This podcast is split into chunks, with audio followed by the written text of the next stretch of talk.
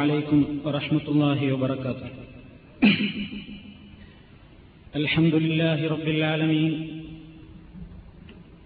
نحمده ونستعينه ونستغفره ونستهديه ونؤمن به ونتوكل عليه. ونعوذ بالله من شرور أنفسنا ومن سيئات أعمالنا. من يهده الله فلا مضل له ومن يضلل فلن تجد له وليا مرشدا. اللهم صل على محمد وعلى آل محمد كما صليت على إبراهيم وعلى آل إبراهيم إنك حميد مجيد. اللهم بارك على محمد وعلى آل محمد كما باركت على إبراهيم وعلى آل إبراهيم إنك حميد مجيد. أما بعد فإن خير الكلام كلام الله. وخير السنن سنن محمد صلى الله عليه وسلم. وشر الأمور محدثاتها وكل محدثة بدعة وكل بدعة ضلالة. يا أيها الذين آمنوا اتقوا الله حق تقاته ولا تموتن إلا وأنتم مسلمون. يا أيها الناس اتقوا ربكم الذي خلقكم من نفس واحدة وخلق منها زوجها وخلق منها زوجها وبث منهما رجالا كثيرا ونساء. فاتقوا الله الذي تساءلون به والأرحام. إن الله كان عليكم رقيبا. يا أيها الذين آمنوا اتقوا الله وقولوا قولا سديدا يصلح لكم أعمالكم ويغفر لكم ذنوبكم ومن يطع الله ورسوله فقد فاز فوزا عظيما സ്നേഹമുള്ള സഹോദരന്മാരെ സുഹൃത്തുക്കളെ ഇസ്ലാമിലെ കുടുംബ ജീവിതത്തെ സംബന്ധിച്ചുള്ള വിശദീകരണത്തിനിടയിൽ വൈവാഹിക ബന്ധങ്ങളുടെ നിയമങ്ങളെ സംബന്ധിച്ചാണ് നമ്മൾ പറഞ്ഞുകൊണ്ടിരിക്കുന്നത്. കഴിഞ്ഞ ക്ലാസ്സിൽ വിവാഹബന്ധം ആരുമായൊക്കെ പാടില്ല. അതിനേതെല്ലാം കാരണങ്ങൾ ഉണ്ടാകാം എന്നതിനെ സംബന്ധിച്ചായിരുന്നു വിശദീകരിക്കപ്പെട്ടത്. രക്തബന്ധം മുഖേനയും അതേപോലെ തന്നെ വൈവാഹിക ബന്ധത്തിലൂടെ ഉണ്ടായിത്തീരുന്ന ചില ബന്ധങ്ങളിലൂടെയും അതുപോലെ തന്നെ മുലയൂട്ടിയ ബന്ധത്തിലൂടെ ഉണ്ടായിത്തീരുന്ന നിയമങ്ങളാലും വിവാഹബന്ധം നിഷിദ്ധമായവരെ സംബന്ധിച്ചാണ് നമ്മൾ വിശദീകരിച്ചത്. ഇതിൽ കഴിഞ്ഞ ക്ലാസിനോടനുബന്ധമായി ഒരു സംശയം ഒരു സുഹൃത്ത് ചോദിച്ചിട്ടുണ്ട്. ആ ചോദ്യം മുലയൂട്ടിയ ബന്ധത്തിലൂടെ വിവാഹബന്ധം നിഷിദ്ധമാണ് എന്ന് നമ്മൾ വിശദീകരിച്ചിരുന്നു. അതിലുണ്ടായ മറ്റൊരു വിധത്തിലൂടെയുള്ള ഒരു സംശയമാണ് ഇവിടെ ചോദിക്കപ്പെട്ടിട്ടുള്ളത്. ഉത്തരം വളരെ ലളിതമാണ് പക്ഷേ ചോദ്യാൽപ്പം പ്രയാസമാണ്. അതുകൊണ്ട് ചോദ്യം എന്താണെന്ന് ശരിക്കും കേട്ടിരുന്നാൽ നിങ്ങൾക്ക് ഉത്തരം ഒറ്റവാക്കി തീരും വേഗം മനസ്സിലാവുകയും ചോദ്യം ഇതാണ്. ഒരു സ്ത്രീ ചെറുപ്പത്തിൽ എന്നെ മുലയൂട്ടിയിരുന്നു. അപ്പോൾ എനിക്ക് ആ സ്ത്രീയുടെ പെൺമക്കൾ സഹോദരിമാരാണല്ലോ. അതിനാൽ വിവാഹബന്ധവും നിഷിദ്ധമാണ്. അതേസമയം ആ സ്ത്രീയുടെ ആൺമക്കൾക്ക് എന്റെ സഹോദരിമാരെയോ അല്ലെങ്കിൽ അവരുടെ പെൺമക്കളെ എന്റെ സഹോദരന്മാർക്കോ വിവാഹബന്ധം നിഷിദ്ധമാണോ? ഇതാണ് ചോദ്യം. ഒരു സ്ത്രീ എന്നെ മുലയൂട്ടിയിട്ടുണ്ട്. ആ സ്ത്രീയുടെ മക്കൾ പെൺമക്കൾ എന്റെ സഹോദരിമാരാണ് എന്ന നിലയ്ക്ക് എനിക്കവളെ വിവാഹം കഴിക്കാൻ പറ്റില്ല. അതിൽ സംശയമല്ല എന്നാൽ മുല പിടിച്ചിട്ടില്ലാത്ത എന്റെ സഹോദരന് എന്റെ അനിയനോ ജ്യേഷ്ഠനോ ആ സ്ത്രീയുടെ മകളെ കല്യാണം കഴിക്കാമോ? അതല്ലെങ്കിൽ ആ സ്ത്രീയുടെ ആൺമക്കൾക്ക് എന്റെ സഹോദരിമാരെ പങ്കന്മാരെ കല്യാണം കഴിക്കാൻ പാടുണ്ടോ? ഇതാണ് സംശയം. ഒറ്റ വാക്കിൽ ഉത്തരം വിവാഹം കഴിക്കൽ നിഷിദ്ധമല്ല. കാരണം ഫുഖഹാക്കളെല്ലാം പറഞ്ഞിട്ടുള്ളത്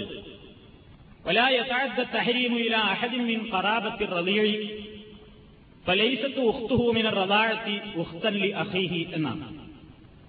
അതായത് അത് പറഞ്ഞതിന്റെ അർത്ഥം തഹരീമു ഈ നിഷിദ്ധമാവുക എന്നുള്ളത് വിട്ടുകിടക്കുകയില്ല അത് ബാധകമാവുകയില്ല.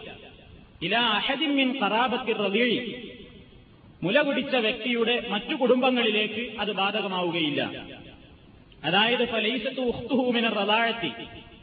മുലയൂട്ടിയ ബന്ധത്തിലൂടെ എന്റെ സഹോദരിയായി മാറുന്ന ആൾ ഉഖ്തൻ ലി അഹീഹി എന്റെ ബ്രദറിന്റെ അല്ലെങ്കിൽ എന്റെ സഹോദരന്റെ സഹോദരിയായി മാറുന്നില്ല. അതുകൊണ്ട് അവർ തമ്മിൽ ഞാനും ഈ സ്ത്രീകളുമായുള്ള വിവാഹബന്ധം നിഷിദ്ധമാകുന്നതുപോലെ മറ്റുള്ള ആളുകൾ മറ്റുള്ള ബന്ധക്കാർ തമ്മിൽ വിവാഹബന്ധം നിഷിദ്ധമാകുന്നില്ല. ഇതാണ് ആ സംശയം ഉണ്ടായിത്തീർന്നത് ആ സംശയം ദൂരീകരിക്കപ്പെട്ടിരിക്കും എന്ന് ഞാൻ വിശ്വസിക്കുന്നു.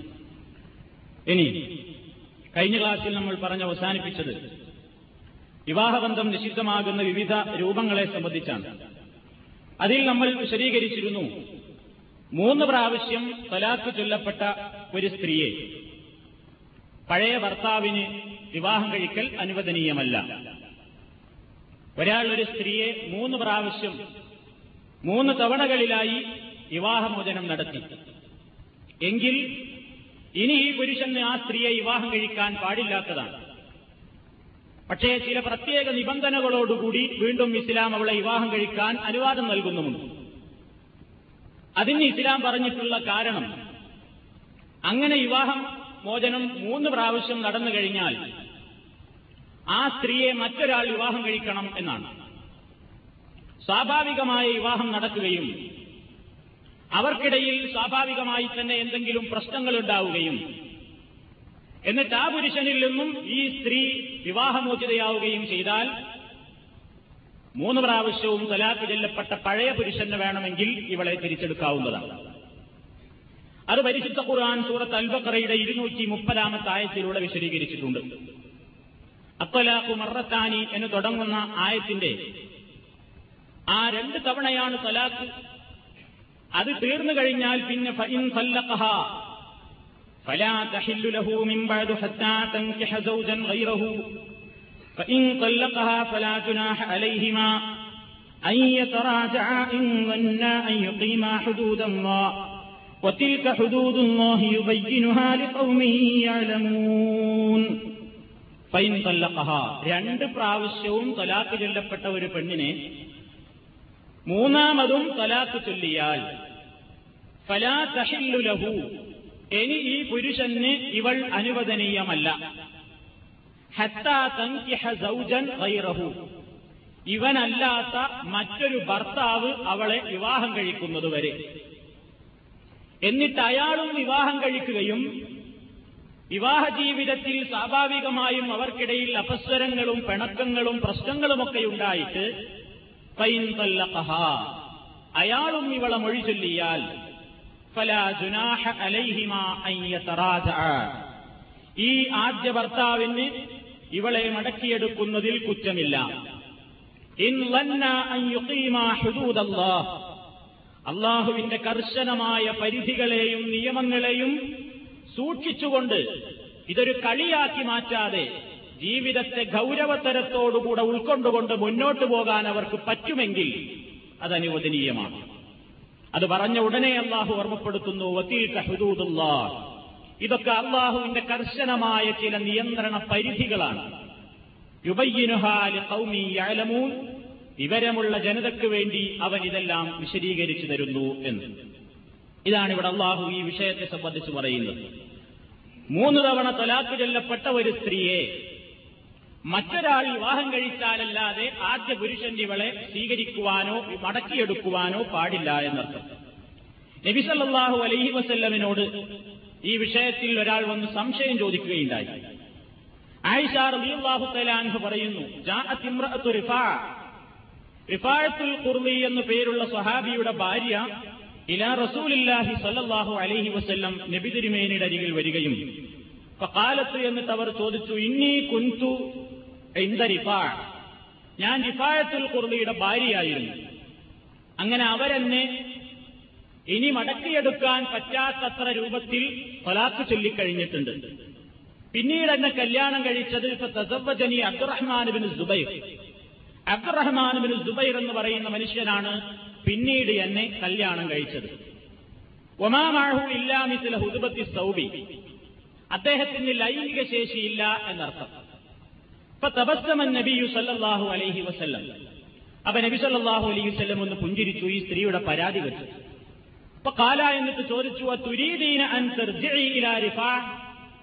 നീ റിഫായത്തിന്റെ അടുക്കിലേക്ക് തന്നെ മടങ്ങിപ്പോകാൻ പഴയ ഭർത്താവിനെ തന്നെ നിനക്ക് സ്വീകരിക്കണമെന്ന് താല്പര്യമുണ്ടോ എങ്കിൽ പ്രവാചകൻ സല്ലാഹു അലൈഹി വസല്ലം നിർദ്ദേശിക്കുന്നു നിങ്ങൾ തമ്മിലുള്ള ജീവിതം നടക്കുകയും നിങ്ങൾ തമ്മിലുള്ള ജീവിതം അതിന്റെ പരിപൂർണമായ അർത്ഥത്തിൽ തന്നെ നിർവഹിക്കപ്പെടുകയും എന്നിട്ട് പ്രശ്നങ്ങൾ ഉണ്ടാവുകയും ചെയ്താലല്ലാതെ നിനക്ക് അവൻ അനുവദനീയമല്ല.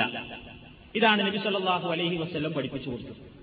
ഇവിടെ പറഞ്ഞു വരുന്നത് നമ്മുടെ നാട്ടിലൊക്കെ സാധാരണയായി കണ്ടുവരാറുള്ള ഒരു ദുഷിച്ച ഒരു ഏർപ്പാടുണ്ട്. മറ്റൊരാൾക്ക് വിവാഹം കഴിക്കാൻ വേണ്ടി മൂന്ന് തവണയും തലാക്ക് ചൊല്ലപ്പെട്ട പെണ്ണിനെ തനിക്ക് തന്നെ തിരിച്ചെടുക്കാൻ വേണ്ടി വേറെ ഒരുത്തനെ വാടകക്കെടുത്തുകൊണ്ട് പുതിയാപ്പിളയാക്കി ചമയിച്ച് പിറ്റേ ദിവസം അവനെ കൊണ്ട് ഇവളെ മൊഴി ചൊല്ലിച്ച് ഞാൻ അവളെ സ്വന്തമാക്കുന്ന ഒരു ഏർപ്പാട്. ഇസ്ലാം കടുത്ത നിശിതമായ ഭാഷയിൽ വിമർശിച്ചിട്ടുള്ള ആ വിവാഹ രീതിയെയാണ് ഞാനിവിടെ സാന്ദർഭികമായി പരാമർശിക്കാൻ ഉദ്ദേശിക്കുന്നത്. ഇസ്ലാമിന്റെ നിയമം മൂന്ന് തവണ തലാക്ക് ചൊല്ലിയാൽ ഒരൊറ്റ പ്രാവശ്യം തന്നെ മൂന്ന് തവണ തലാക്ക് ചൊല്ലിയാൽ അത് മൂന്നും പോകുമോ അതോ ഒരു തലാക്ക് മാത്രമേ ആവുകയുള്ളൂ എന്ന വിശദീകരണത്തിലേക്ക് ഇപ്പോൾ ഞാൻ മുതിരുന്നില്ല. അതിൻഷാല്ല പിന്നീട് വിശദീകരിക്കുന്നതാണ്. മുസ്ലിം ലോകത്ത് അഭിപ്രായ വ്യത്യാസമുള്ള ഒരു വിഷയമാണ്. അതായത് ഇരുന്ന ഇരുപ്പിൽ തന്നെ മൂന്ന് തലാക്കും ചൊല്ലിയാൽ എത്ര തലാക്കാണ് പോവുക? ഒന്നാണോ? രണ്ടാണോ? മൂന്നാണോ? അതോ ഒന്നും പോകില്ലേ? ഇങ്ങനെ പല അഭിപ്രായ വ്യത്യാസങ്ങളും പണ്ഡിത ലോകത്തുണ്ട്. അതല്പം വിശദീകരിക്കേണ്ടതായതുകൊണ്ട് മറ്റൊരവസരത്തിലേക്ക് ഞാൻ നീട്ടിവെക്കുകയാണ്. ഞാൻ ഉദ്ദേശിക്കുന്നത് മൂന്ന് തവണയും ഒരു സ്ത്രീയെ തൊലാത്ത് ചെല്ലപ്പെട്ടാൽ ഇനി പഴയ ഭർത്താവിന് ആ സ്ത്രീയെ വീണ്ടും വിവാഹം കഴിക്കണമെങ്കിൽ ഇസ്ലാം അതിന് മാന്യമായ ഒരു നിയമം വെച്ചിട്ടുണ്ട്. മാന്യമായ നിയമം വെച്ചത് ഖുർആൻ നേരത്തെ പറഞ്ഞത് നിങ്ങൾ ശ്രദ്ധിച്ചു കഴിഞ്ഞു. ഈ സ്ത്രീയെ മറ്റൊരാൾ സ്വാഭാവിക വിവാഹം നടത്തണം. ഏതെങ്കിലും ഒരു പുരുഷന്റെ കൂടെ കഴിയാമെന്നല്ല സൗജ് തന്നെയാവണം. ഹത്താ തങ്കിഹ സൗജൻ എന്നാണല്ലോ പറഞ്ഞത്. സ്വാഭാവികമായും ഈ സ്ത്രീയെ മോഹിച്ച് തന്നെ ഒരാൾ വിവാഹം കഴിക്കണം. അങ്ങനെ സ്വാഭാവിക വിവാഹം നടന്നു. അവരാർക്കും വേണ്ടി വിവാഹം കഴിച്ചതായിരിക്കരുത്. ഇയാൾക്ക് ഹലാലാക്കി കൊടുക്കാൻ വേണ്ടി ഇയാൾ കല്യാണം കഴിച്ചതാവരുത് പാടില്ല. അയാൾക്ക് വേണ്ടി തന്നെ വിവാഹം കഴിച്ചു. അവർ ജീവിതം ആരംഭിച്ചു. സ്വാഭാവികമായും അവരുടെ ജീവിതത്തിൽ എന്തെങ്കിലും പ്രശ്നങ്ങൾ ഉണ്ടായി. ഉണ്ടായി അവർ തൊലാക്കിലേക്ക് ചെന്നെത്താൻ മാത്രം പ്രശ്നങ്ങളായി. അങ്ങനെ തൊലാക്ക് ചൊല്ലപ്പെടുകയും ചെയ്താൽ മൂന്ന് തവണയും തലാഖ് ചൊല്ലിയിട്ടുള്ള ഈ ആദ്യത്തെ പുരുഷന് ഇവളെ ഭാര്യയായി തിരിച്ചെടുക്കാവുന്നതാണ്. ഇതാണ് ഇസ്ലാം അതിന് കാണിച്ചിരുന്ന മാന്യവും അനുവദനീയവുമായ വഴി. എന്നാൽ ഈ വഴിയെയാണ് എന്ന് ചില ആളുകൾ ചൂഷണം ചെയ്യുന്നത്. അള്ളാഹുവിന്റെ ഖുർആൻ കൊണ്ടവർ കളിക്കുകയാണ്. പടച്ചോനൊരു നിയമം പറഞ്ഞപ്പോൾ അതിലൂടെ കള്ളക്കളികൾ നടത്തിക്കൊണ്ട് മോശമായ രൂപത്തിലുള്ള പ്രവർത്തനങ്ങൾ നടത്തിക്കൊണ്ട് പടച്ചതമ്പുരാനെ പറ്റിക്കുന്ന പൊട്ടനാക്കുന്ന ഏർപ്പാടാണ് ചില ആളുകൾ സ്വീകരിച്ചുകൊണ്ടിരിക്കുന്നത്. നമ്മുടെ നാട്ടിലൊക്കെ ഇപ്പോഴും അത് നടക്കാറുമുണ്ട്. കാരണം ഒറ്റയിരുപ്പിൽ തന്നെ നിന്നെ ഞാൻ മൂന്ന് തലാക്കും ചൊല്ലി എന്ന് ദേഷ്യം പിടിച്ചുകൊണ്ട് പറയുകയും അങ്ങനെ നമ്മുടെ നാട്ടിലെ നിയമം അനുസരിച്ച് മൂന്ന് തവണ തലാക്ക് ചൊല്ലി അല്ലെങ്കിൽ മൂന്ന് പ്രാവശ്യം ഞാൻ നിന്നെ മൂന്ന് തലാക്കും പിരിച്ചു എന്ന് പറഞ്ഞു കഴിഞ്ഞാൽ പിന്നെ മൂന്നും തലാക്കും പോയി എന്നാണ് വിശ്വസിക്കപ്പെടുന്നത്. ഇതിന്റെ നേരുന്നറിയും എന്താണെന്ന് പിന്നീട് ഞാൻ വിശദീകരിക്കുന്നുണ്ട്. അങ്ങനെ കഴിഞ്ഞാൽ പിന്നീട് ഇവന് ദുഃഖമായി സങ്കടമായി. ഇനി ഒരിക്കലും എനിക്ക് ഇവളെ തിരിച്ചെടുക്കാൻ പറ്റില്ലല്ലോ കാരണം ഞാൻ മൂന്ന് തലാക്കും ചൊല്ലിപ്പോയി. അപ്പൊ ഇനി എന്താ വഴിയെന്ന് ആലോചിച്ച് ഇങ്ങനെ നടക്കുകയാണ്. ഫത്തുവക്ക് വേണ്ടി ഇങ്ങനെ നട്ടം തിരിയാണ് അപ്പൊ ഓരോരുത്തരടുത്ത് ഇങ്ങനെ സമീപിച്ചു നോക്കും. ഓരോ മുസ്ലിംമാരടുത്ത് പോയിട്ട് ചോദിച്ചു നോക്കും. അല്ല ഞാൻ ഇങ്ങനെ പറ്റിപ്പോയി. എന്താ ഇനി ചെയ്യാം? അപ്പൊ ചിലരൊക്കെ പല രൂപത്തിലും വളഞ്ഞു തിരിഞ്ഞൊക്കെ മസാല ഉണ്ടാക്കി കൊടുക്കും. ആവശ്യത്തിനനുസരിച്ച് മസാല ഉണ്ടാക്കി കൊടുത്ത ആൾക്കാരൊക്കെ നമ്മുടെ നാട്ടിൽ കഴിഞ്ഞു പോയിട്ടുണ്ട്. ഒരു രസകരമായ അനുഭവം നമ്മുടെ നാട്ടിലുണ്ടായത് ഞാൻ ഓർക്കുകയാണ്. ഒരാളിങ്ങനെ മൂന്ന് തലാക്കും ചൊല്ലി. അങ്ങനെ സങ്കടമായി അത് വേണ്ടിയിരുന്നില്ല എന്ന് തോന്നി മൊയ്ലാരോട് പോയിട്ട് പത്തുവ ചോദിച്ചു എന്താ ഇനി ചെയ്യാം? അപ്പൊ അദ്ദേഹം ചോദിച്ചു അല്ല നിങ്ങൾക്ക് ഇപ്പൊ എന്താ തിരിച്ചെടുക്കണം എന്നിട്ടില്ലേ? ആ തിരിച്ചെടുക്കണം. അതിന് വല്ല വകുപ്പുണ്ടോ? അപ്പൊ നിങ്ങൾ എങ്ങനെ തലാക്ക് ചൊല്ലിയത് എന്നായി മൊയ്ലാരുടെ അടുത്ത ചോദ്യം. അപ്പൊ ഇയാൾ പറഞ്ഞു ഞാൻ നിന്റെ മൂന്ന് തലാക്കും പിരിച്ചു എന്നാ ഞാൻ പറഞ്ഞത് എന്ന്. അപ്പൊ ഒന്നാ പിന്നെ പേടിക്കല്ല. കാരണം പിരിക്കുക എന്ന് പറഞ്ഞാൽ നിങ്ങൾ തമ്മിലുള്ള ബന്ധം മുറുകിക്കുകയാണ് എന്നാണ്. അപ്പൊ കയറ് പിരിക്കും പോലെ എന്ന് പറഞ്ഞാൽ നല്ലോണം പിരിഞ്ഞു മുറുകിയിരിക്കുന്ന അവിടെ നിങ്ങൾ തമ്മിലുള്ള നിക്കാഹ് ബാത്തിലായിട്ടില്ല ഒരിക്കലും. അതോട് ബന്ധം ശക്തയിക്കുകയാണ് നിങ്ങൾക്ക് തിരിച്ചു പോകാം എന്ന് പറഞ്ഞു എന്നാണ്. ഇത് നടന്നിട്ടുള്ള ഒരു സംഭവമാണ്. ഒരു പത്രത്തിൽ അത് എഴുതി വിടുകയും ചെയ്തിട്ടുണ്ട്. അതിന്റെ പേരിൽ പല കോലാഹലങ്ങളും നോട്ടീസ് വിവാദങ്ങളും ഒക്കെ ആ രാജ്യത്ത് നടക്കുകയും ഉണ്ടായി. നമ്മുടെ കേരളത്തിൽ തന്നെയാണ് പുറത്തെവിടെയല്ല. അപ്പൊ ഇങ്ങനെ അള്ളാടെ ദീന് കൊണ്ട് കളിക്കുന്ന പലരും ഈ വിഷയത്തിലുണ്ട്. അതിന്റെ വേറൊരു രൂപമാണ് ഇങ്ങനെ അനുവദനീയമാക്കി കൊടുക്കാൻ വേണ്ടി ചില ആളുകൾ നടത്തുന്ന ഒരു തന്ത്രമാണ് ചടങ്ങ് കല്യാണം എന്ന പേരിൽ അറിയപ്പെടുന്ന ഏർപ്പാട്. ചടങ്ങ് നിൽക്കാനാ അതിന് പറയാ. അതായത് ഞാൻ എന്റെ ദേശത്തിന് വേണ്ടി മൂന്ന് തലാക്കും പിരിച്ചു കഴിഞ്ഞു ഒരു പെണ്ണിനെ തലാക്ക് ചൊല്ലിക്കഴിഞ്ഞു എനിക്ക് സങ്കടമായി ദുഃഖമായി വേണ്ടിയിരുന്നില്ലാന്ന് തോന്നി എന്റെ ദുർബല നിമിഷത്തിൽ ഞാൻ ദേഷ്യം പിടിച്ച് പറഞ്ഞുപോയി. ഇനിയിപ്പോ എന്താണ് അവളെ എനിക്കെന്നെ ഭാര്യയായി കിട്ടാൻ ചെയ്യാം? ആ വിഷയത്തിൽ മനുഷ്യനിങ്ങനെ നെട്ടോട്ടോടുമ്പോ ഇബിലീസ് ഉണ്ടാക്കി കൊടുത്തൊരു തോന്നിക്കലാണെന്ന് പടച്ചവും പറഞ്ഞിട്ടുണ്ടല്ലോ. എന്താ? വേറൊരാൾ ഈ പെണ്ണിനെ കല്യാണം കഴിക്കണം എന്നല്ലേ പറഞ്ഞിട്ടുള്ളൂ. എന്നാ ഒരു താൽക്കാലിക കല്യാണമാക്കി മാറ്റിക്കളയാം. അങ്ങനെയാണ് പിന്നെ ഈ നിയമങ്ങൾ ജനങ്ങൾക്കിടയിൽ സ്വാധീനം ചെലുത്തി തുടങ്ങിയത്. അങ്ങനെ എന്ത് ചെയ്യും? ഞാനൊരാളെ സമീപിക്കും. സമീപിച്ചിട്ട് അയാളോട് പറയും നീ എന്റെ പഴയ ഭാര്യയെ ഒന്ന് കല്യാണം കഴിക്കണം. കല്യാണം കഴിച്ചിട്ട് നീ അവളെ തൊട്ടുപോകരുത്. ആവക പ്രശ്നത്തിനൊക്കെ ആണെന്നുണ്ടെങ്കിൽ രണ്ട് പണി നോക്കിക്കോ. ആദ്യം തന്നെ പറയും ഇത് എന്തിനാണെന്നറിയോ എനിക്ക് അവൾ ഹലാലാകാൻ വേണ്ടി മാത്ര. അതുകൊണ്ട് നീ അവളെ കല്യാണം കഴിക്കണം. കല്യാണം കഴിച്ച് അവരൊരു ഒരു രാത്രി പോലും വീട് കൂടുന്നില്ല അഥവാ ഭാര്യാഭർത്താക്കന്മാരായി ജീവിക്കുന്നില്ല. ഇസ്ലാം പറഞ്ഞ രൂപത്തിലുള്ള എന്ന് പറയുന്ന സൗജായി മാറുന്നില്ല. പിറ്റേ ദിവസം നീ എന്തു ചെയ്യണം? അവളെ തലാക്ക് ചെല്ലണം. അപ്പോ വേറൊരു പെണ്ണിനെ കല്യാണം വേറൊരു പുരാപ്പിള കല്യാണം കഴിച്ചു എന്നുമായി തൊലാക്ക് ചൊല്ലിയെന്നുമായി ഇത്ത കഴിഞ്ഞാൽ എനിക്ക് സുഖമായിട്ട് തിരിച്ചെടുക്കുക ഈ പരിപാടി. ഇതിനാണ് ചടങ്ങ് നിൽക്കുക എന്ന് പറയുന്നത്. നമ്മളെ നാട്ടിലൊക്കെ എമ്പാടും നടക്കാറുണ്ട്. കാര്യമായി ദേഷ്യപ്പെട്ട് മൂന്ന് തലാക്കും ചൊല്ലിയ ആൾക്കാരൊക്കെ പിന്നെ ആദ്യ ഭാര്യനെ തിരിച്ചെടുക്കാൻ വേണ്ടി ഈ തന്ത്രം അല്ല കുതന്ത്രം ഇതാണ് പ്രയോഗിക്കാറുള്ളത്. നബി സല്ലാഹു അലൈഹി വസ്ല്ലം ഇതിനെ കർശനമായി വിലക്കിയിരിക്കുകയാണ്. ഗുരുതരമായ കുറ്റമായും മ്ലേച്ഛമായ പ്രവർത്തനമായും ഹറാമായുമാണ് ഇതിനെ നിർവചിക്കപ്പെട്ടിട്ടുള്ളത്. അള്ളാഹുവിന്റെ ശാപത്തിന് വിധേയമായ ഒരു കർമ്മമായിട്ടാണ് ഈ വിവാഹത്തെ അള്ളാഹു കാണുന്നത്. അബൂഹുറൈറ റളിയല്ലാഹു തആലാൻഹുവിൽ നിന്ന് റിപ്പോർട്ട് ചെയ്യപ്പെടുന്നു. അന്ന റസൂലുള്ളാഹി സ്വല്ലല്ലാഹു അലൈഹി വസല്ലമ കാല ഇമാം അഹ്മദ് റിപ്പോർട്ട് ചെയ്ത ഹദീസാണ്. അള്ളാഹു ശപിച്ചിരിക്കുന്നു. അൽ മുഹല്ലില ചടങ്ങ് നിൽക്കുന്നവനെ. വൽ മുഹല്ലലഹു ആർക്കു വേണ്ടിയാണോ ചടങ്ങ് നിന്നതെങ്കിൽ അവനെയും അള്ളാഹു ശപിച്ചിരിക്കുന്നു എന്നാണ്. പടച്ചതമ്പുരാന്റെ ശാപമുണ്ടാകുന്ന ഒരു പ്രവർത്തനം. അതിനാണ് സമൂഹത്തിലെ പുരോഹിതന്മാർ ഫീസ് വാങ്ങുകയും അങ്ങനെ നിക്കാഹിന്റേതായ ആ ഫണ്ടിൽ നിന്ന് പള്ളിയിലേക്ക് വരുമാനമുണ്ടാക്കുവാനൊക്കെ സ്വീകരിക്കുന്ന ഒരു വഴിയായിട്ടെന്ന് പലപ്പോഴും അറിയപ്പെടാറുണ്ട്. ഇത് പാടില്ലാത്ത ഏർപ്പാടാണ്. ലാന റസൂലുള്ളാഹി സല്ലല്ലാഹു അലൈഹി വസല്ലം അൽ വൽ എന്ന് തിരുമതിയുടെ ഹദീസിലും കാണാൻ സാധിക്കും. അള്ളാഹുവിന്റെ പ്രവാചകനും ശപിച്ചിരിക്കുന്നു. ചടങ്ങ് നിൽക്കുന്നവനെയും ആർക്കു വേണ്ടിയാണോ നിർത്തുന്നതെങ്കിൽ അവനെയും.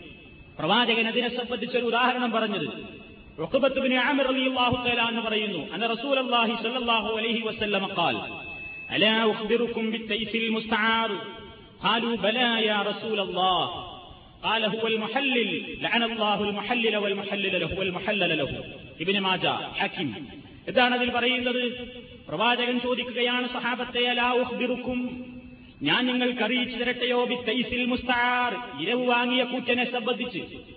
എരവ് വാങ്ങിയ കൂറ്റൻ എന്നാണ് പ്രവാചകൻ വിശദീകരിച്ചത്. വിത്തുകാള. കാശ് കൊടുത്തിട്ട് വിത്തുകാളനെ വാങ്ങുമല്ലോ. അങ്ങനത്തെ ഒരു ഏർപ്പാട് ഞാൻ നിങ്ങൾക്ക് പറഞ്ഞു തരട്ടെയോ സഹാബത്ത് ചോദിച്ചു ബല യാ റസൂൽ അല്ല അള്ളാഹുവിന്റെ പ്രവാചകനെ എന്താണത് കാലാത്തൻ ഇത് പറഞ്ഞു അൽ മഹല്ലിൽ കടന്നു നിൽക്കുന്നവനാണ്. അള്ളാഹ് അവരെ ശപിച്ചിരിക്കുന്നു എന്ന്. ഇത്രയും കടുത്ത ഈ പാതകം വ്യഭിചാരമാണെന്ന് വരെ മഹാന്മാരായ ഫുക്കഹാക്കൾക്കിടയിൽ അഭിപ്രായമുണ്ട്. അതുകൊണ്ട് തന്നെ ഈ കടുത്ത ഏർപ്പാടിന് കൂട്ടുനിൽക്കുന്ന പണ്ഡിതന്മാർ അള്ളാഹുവിന്റെ മുമ്പിൽ രക്ഷപ്പെടുകയില്ല. കാരണം പണ്ഡിതന്മാരാണ് ഇതിനും കാർമ്മികത്വം വഹിക്കുന്നത്.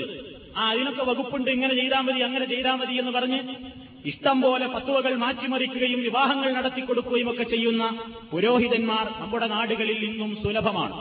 അതുകൊണ്ട് ഇത്രയും ക്ലേശകരമായ ഒരാൾക്ക് ഹലാലാക്കി കൊടുക്കാൻ വേണ്ടി മറ്റൊരാൾ കല്യാണം കഴിക്കുന്ന ഈ ചടങ്ങ് കല്യാണത്തിന്റെ ഏർപ്പാട് ഇസ്ലാം നിഷിദ്ധമായ വിവാഹങ്ങളുടെ പട്ടികയിലാണ് ഉൾപ്പെടുത്തിയിട്ടുള്ളത്. ഇതിനോടനുബന്ധമായി നമ്മൾ മനസ്സിലാക്കേണ്ടുന്ന മറ്റൊരു വിവാഹമാണ് താൽക്കാലികമായ വേറൊരു വിവാഹമുണ്ട്. ഇസ്ലാമിൽ വിവാഹത്തെ സംബന്ധിച്ചിടത്തോളം വിശദീകരിച്ചപ്പോൾ തുടക്കത്തിലേ ഞാൻ പറഞ്ഞു ഇസ്ലാമിലെ ബന്ധം താൽക്കാലികമായി ഉദ്ദേശിച്ചുകൊണ്ടുള്ള ഏർപ്പാടല്ല. അത് ഒരു സ്ത്രീയും പുരുഷനും തമ്മിൽ എന്നേക്കുമുള്ള കരാറാണ്. അതേപോലെ തന്നെ പരസ്പരം സ്നേഹവും സൗഹാർദ്ദവും ഉണ്ടാക്കാൻ ലിത്തസ്കുനു ഇലൈഹ നിങ്ങൾ അവളിലേക്ക് ആശ്വാസം കണ്ടെത്താൻ. പുരുഷൻ സ്ത്രീയിലും സ്ത്രീ പുരുഷനിലും ഇണകളായിക്കൊണ്ട്. ഒരു വസ്ത്രങ്ങൾ കണക്കെ കോട്ടങ്ങളും കുറവുകളും കണ്ടറിഞ്ഞുകൊണ്ടും മറച്ചുവെച്ചുകൊണ്ടും സഹിച്ചുകൊണ്ടും ക്ഷമിച്ചുകൊണ്ടും നല്ല നിലക്കുള്ള ഒരു ജീവിതം മുന്നോട്ട് കൊണ്ടുപോകുന്ന ഭദ്രമായ കെട്ടുറപ്പുള്ള ഒരു സംവിധാനമാണ് ഇസ്ലാമിലെ വിവാഹം എന്നാണ്. അതുകൊണ്ട് തന്നെ ആ ലക്ഷ്യങ്ങളെയെല്ലാം മുറിച്ചു കളയുന്ന ആ ലക്ഷ്യങ്ങൾക്കെല്ലാം കത്തിവെക്കുന്ന രൂപത്തിലുള്ള എല്ലാ വിവാഹങ്ങളെയും ഇസ്ലാം നിരുത്സാഹപ്പെടുത്തുന്നു അല്ലെങ്കിൽ നിഷിദ്ധമായി പ്രഖ്യാപിക്കുന്നു. ആ രൂപത്തിലുള്ള ഒരു വിവാഹമാണ് ഇന്നും ചില കക്ഷികൾക്കിടയിൽ മുസ്ലിം വിഭാഗങ്ങളിൽ തന്നെ നിലനിൽക്കുന്ന താൽക്കാലിക വിവാഹം എന്ന പേരിൽ അല്ലെങ്കിൽ മാരേജ് എന്ന പേരിൽ അറിയപ്പെടുന്ന വിവാഹം. സുന്നി മധബുകളിലൊന്നും ആ വിവാഹത്തിന് സാധുതയില്ല. ഷിയഴി മധുഹബുകളിൽ ചില മധുഹബുകൾക്കിടയിലാണ് ആ വിവാഹം ഇന്നും നിലനിൽക്കുന്നത്. ഈ രാജ്യത്തിന്റെ അടുത്ത അയൽപ്രദേശമായ ഇറാനിലൊക്കെ അതിന് ഭരണകൂടത്തിന്റെ അനുവാദമുണ്ട്. ആ വിവാഹം നടത്തിക്കൊടുക്കാനുള്ള മാരേജ് ബ്യൂറോകളുണ്ട് ഓഫീസുകളുണ്ട് സംവിധാനങ്ങളുണ്ട് എന്ന് ആ നാട് സന്ദർശിച്ചു പോയ സഞ്ചാരികൾ എഴുതി വെച്ച കുറിപ്പുകളിലും ലേഖനങ്ങളിലുമൊക്കെ യാത്രാ വിവരണങ്ങളിലുമൊക്കെ നമുക്ക് മനസ്സിലാക്കുവാൻ സാധിക്കും. ഷിയാക്കളിലെ ഷിയാക്കൾ ഒരുപാട് വിഭാഗങ്ങളുണ്ട്. അതിൽ ഇമാമിയ കക്ഷി എന്ന പേരിൽ അറിയപ്പെടുന്ന ആ വിഭാഗത്തിന്റെ അരികിൽ അവരുടെ സിദ്ധിയിലാണ് ഇങ്ങനെ താൽക്കാലികമായി മുത്തഴത്ത് വിവാഹം എന്ന പേരിൽ അറിയപ്പെടുന്ന വിവാഹം നടക്കുന്നത്. അവരിൽ തന്നെ സൈദിയ എന്ന് പറയുന്ന കക്ഷിയുണ്ട് ഷിയാക്കളിൽ. അവർ സുന്നികളെ പോലെ തന്നെ താൽക്കാലിക വിവാഹം നിഷിദ്ധമാണ്. മുത്തുവ മാരേജ് പാടില്ല എന്ന് തന്നെ അഭിപ്രായപ്പെട്ടവരാണ്.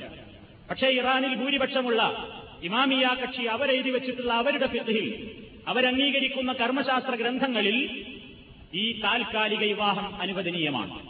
താൽക്കാലിക വിവാഹം എന്ന് പറഞ്ഞാൽ ഒരാൾ ഒരു സ്ത്രീയെ വിവാഹം കഴിക്കുന്നു മഹർ നൽകുന്നു. അങ്ങനെ അതൊരു സമയബന്ധിതമായ ഏർപ്പാടായിട്ടാണ് ആ വിവാഹം.